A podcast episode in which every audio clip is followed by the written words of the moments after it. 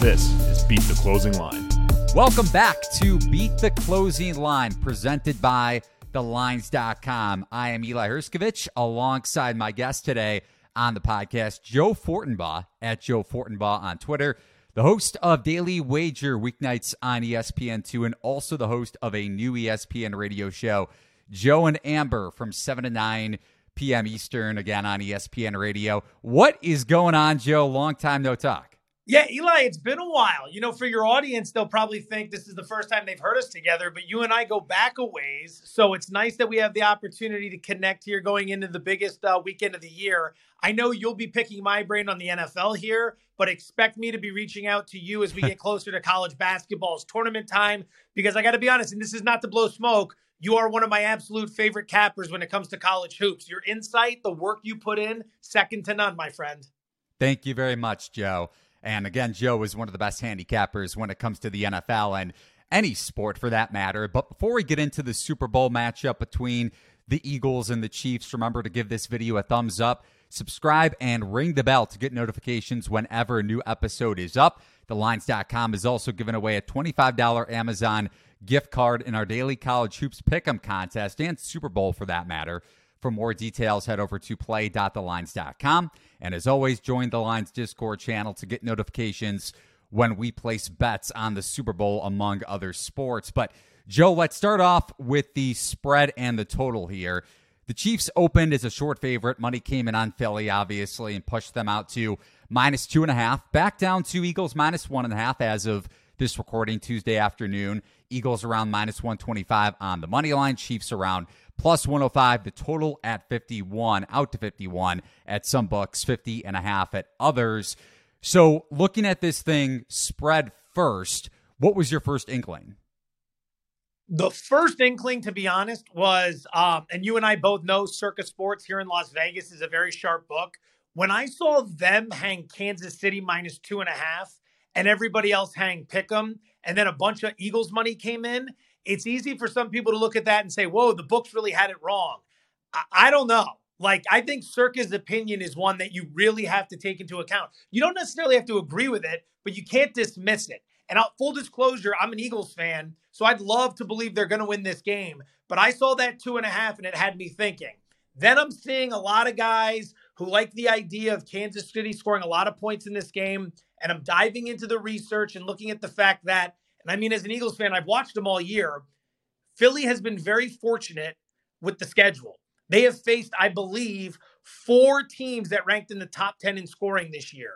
One of those teams was Detroit. The Lions hung 35 on them. One of those teams was the was uh, the Cowboys. That second game with Dak Prescott, they hung 40 on the Eagles. The other two were Minnesota, which was a home game in week 2. They blew the doors off the Vikings, and the other one was Jacksonville, believe it or not. I thought to myself when I saw that number, I understand why the Eagle money's coming in, but I'm leaning to the Chiefs. And I hate to say it, but I'm leaning to the Chiefs. I think there's value there. I know they're dealing with a lot of injuries, but if the injury report isn't an absolute catastrophe at the wide receiver position, the Chiefs should be able to hang a number here. Yeah, great points there. And some stuff you brought up with Philly, obviously. Nine wins against winning teams. You mentioned Detroit. Jacksonville, another. Pittsburgh, another one of them. All started out two and six before finishing nine and eight. Three wins against the Giants, Vikings. You mentioned on Monday night in week two, the Cowboys with Cooper Rush and not Dak Prescott in their first meeting, and then Brock Purdy going down for the Niners in the NFC Championship game. But you mentioned Kansas City's offense as well, and you think the Chiefs are going to be able to put up points. Team total for Kansas City around 25 and a half. Any lean there? So initially, I was thinking this game was going to be an under in general, and I'll get to the the part you you asked for in just a second. Because my thought process was, look, if you're Kansas City, the weakest of the four units on the field is likely to be your defense. Mahomes is dinged up. You got some injuries on the uh, at the wide receiver position. You're facing an Eagles team that can score. Wouldn't you want to take your time going up and down the field? Wouldn't you want to run the ball a little bit since that's the Achilles heel of the Eagles defense?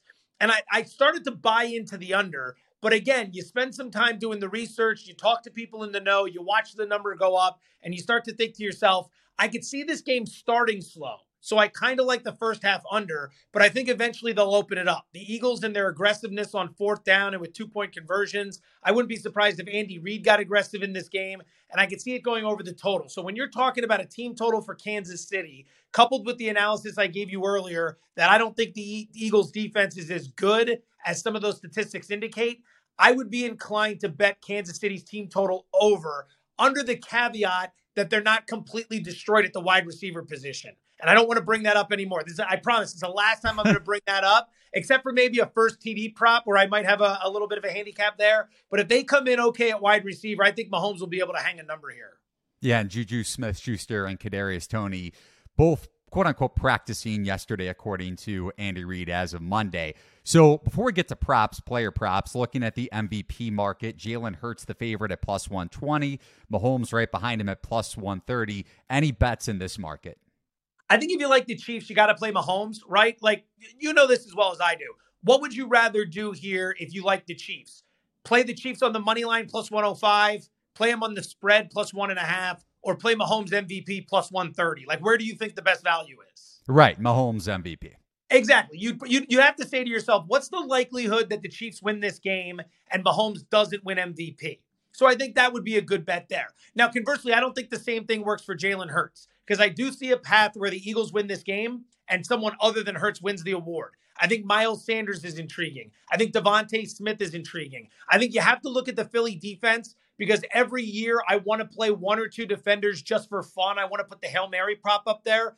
Haason Reddick's 35 to 1. Josh Sweat is 150 to 1. He had double digit sacks this year. If the Eagles win, there's a chance that defense annihilates everything I just said two minutes ago about them being overrated. They play really well. They bust up Mahomes, and the defensive front has their say. I mean, you look at the game against the Niners, the defensive front won that game. They knocked Brock Purdy out of the game. They knocked Josh Johnson out of the game. They ruined the entire matchup for the Niners. And if they did something like that here or even close, they're going to garner some recognition. So MVP votes I'm going to be making. I will have Mahomes. I'll have Miles Sanders. I'll have DeVonta Smith, Haason Reddick, and then also Josh Sweat. From the Chiefs side, it's just Mahomes. And then I'm definitely diversifying the portfolio on Philadelphia. You're listening to the Lines.com podcast network. Looking for the latest player props and the best betting odds from the top U.S. sportsbooks all in one place? Then join us right here every day this season for free picks and best bets from the sports betting experts you can trust. Check out the Lines.com NFL Megapod as Matt Brown, Stephen Andress, and Adam Candy break down every game for this weekend's football slate. Join the Coast to Coast podcast crew Mondays through Fridays as Nate Weitzer and Josh Lander bring you the best player props and game lines for Major League Baseball, the NBA, and the NFL. And tune in to Beat the Closing Line twice a week as Nicole Russo, Mo Nuwwarah, and Eli Hershkovich dive into NFL opening lines, plus special guests from the sports betting world. So subscribe, rate, and review to the Lines Podcast Network, the source you can trust to make you a better sports better. You can find all the best odds in the MVP market over at thelines.com. Now, you teased a touchdown prop that you like, so let's go there next. All right, so this one isn't as good as it was earlier in the week, but Jody Fortson, the Kansas City wide receiver, 25 to 1 to score an anytime touchdown or excuse me, 25 to 1 to score the first touchdown, plus 650 to score an anytime touchdown. I think you got to get involved in that there. Again, back to the narrative of this entire interview of the wide receiver unit being banged up for Kansas City. Those are great prices for a guy that at one point was 60 to 1 to score the first touchdown and 13 to 1 to score an anytime TD. So I'd be looking at Jody Fortson. For an anytime TD, I'd also be looking at Jalen Hurts. I saw it plus 113. He's found the end zone on the ground in seven of his last nine. I think he's got like 15 rushing touchdowns in 17 games this season. And the Chiefs have struggled to defend opposing quarterbacks who have run the ball this year. So Hurts, if you've watched him play since the injury, especially in the second half against San Francisco, he's been tentative about throwing the ball over the middle. He's taking deep shots down the sidelines, but he will try to make plays with his feet. I'm definitely going to play the plus 113 on him to have an anytime TD. Makes a lot of sense. Over to novelty props. You know, we can probably both agree that there shouldn't be juice on the coin toss prop, but that's another conversation for another day. Anything you like in this, whether it's I don't know if you would take a shot on the coin toss or another novelty prop. Anything you're betting just for fun and throwing some lunch money on it. So I tend to not play the coin toss because it has nothing to do with the juice or anything like that. Of course, you should not be playing it if it's minus 104, minus 110. That's just bad investment. But my rationale is this I'm going to have a ton of action on this game one way or another.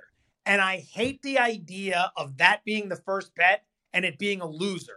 I hate the mojo from that. Now, if I win that bet, it does almost nothing for me because I don't even have a chance to enjoy it before the game's about to kick off. But if I lose it with my pessimistic mindset, that bet is going to sit with me all day. And if I have a bad day, I'm going to blame it on the coin toss. So I generally tend to avoid it just because I don't want the bad mojo. I found a cross sport prop I'll throw out there Waste Management Open, Rory McIlroy, fourth round score against Miles Sanders rushing prop.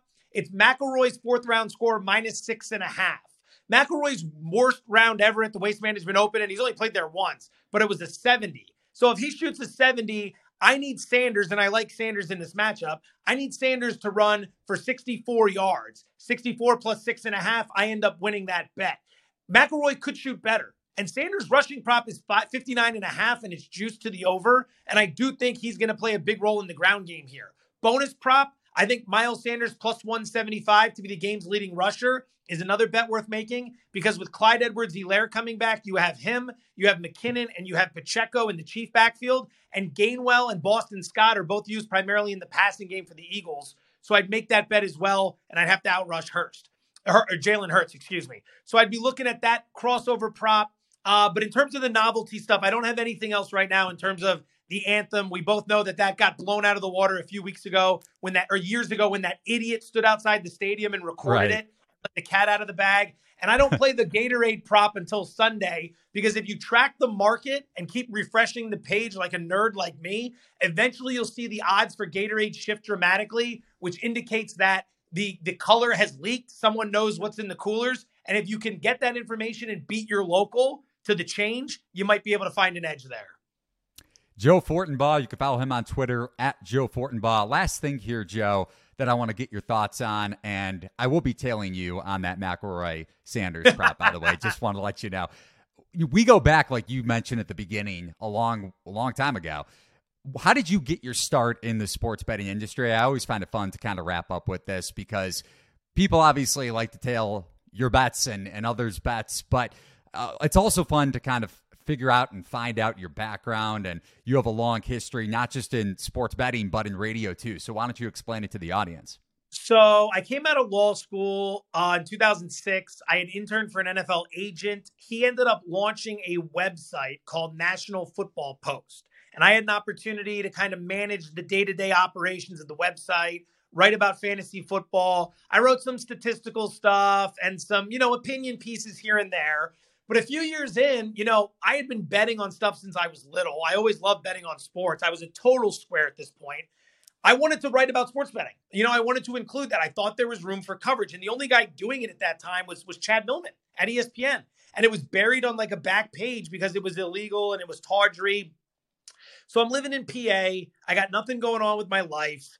I got like two grand to my name. I got a maxed out credit card and it's 2011. And I said, you know what? I need to change. I'm going back out west. I'm going to move to Vegas for one football season, and I'm going to do whatever I need to do to meet all the bookmakers and all the pro betters. I'm going to learn this industry. I'm going to learn how it works. I'm going to get good at this, and I'm going to cover it. And you know what? Maybe one day it'll get legalized, and I'll have a chance at a bigger job. So I'm in Vegas. I said one football season, but I ended up living here for like three years, and it led to a radio job in San Francisco. So I end up in San Francisco. I'm doing morning sports talk radio on the Warriors flagship, but I still was doing a sports betting podcast. I was still writing about it. I, and by this point, I had been covering it like six, seven years. I was one of the first guys to do it. And PASPA gets repealed by the Supreme Court. And immediately overnight, every major network is looking for sports betting people. And I just happened to be a guy who had been doing it for so long and also happened to have some media background because I had been doing morning sports talk radio and I had done a little bit of TV work that suddenly I was in demand and I had an opportunity. And ESPN gave me a shot at an audition. I did well enough with that. I got a part time gig there. I turned it into a full time gig. My family ended up moving back to Las Vegas, and the rest is history. So that's kind of how it started. I the best bet I ever made was moving out to Vegas with no money to cover the industry in the hopes that PASPA would be repealed one day, and it ended up cashing. You bet on yourself, man. At plus money, I would say, and you cashed that bet. So, congrats, Joe, the host of the Daily Wager weeknights on ESPN2, and also the host of a brand new ESPN radio show, Joe and Amber, from 7 to 9 p.m. Eastern. A reminder to head over to thelines.com as we're giving away a $25 Amazon gift card in our daily pick'em contest. For more details, head over to play.thelines.com com and also check out the Lines podcast on Apple and wherever you find your favorite podcast. Thanks so much, Joe. Really appreciate Eli, the time. An absolute pleasure. Thank you so much for inviting me on the show. It was a pleasure speaking with your audience. Good luck this weekend. And like I said, I'm going to be reaching out when we get close to the madness, my friend. You're my top college basketball guy. I'm going to need some help. Thank you, Joe. Appreciate it, man.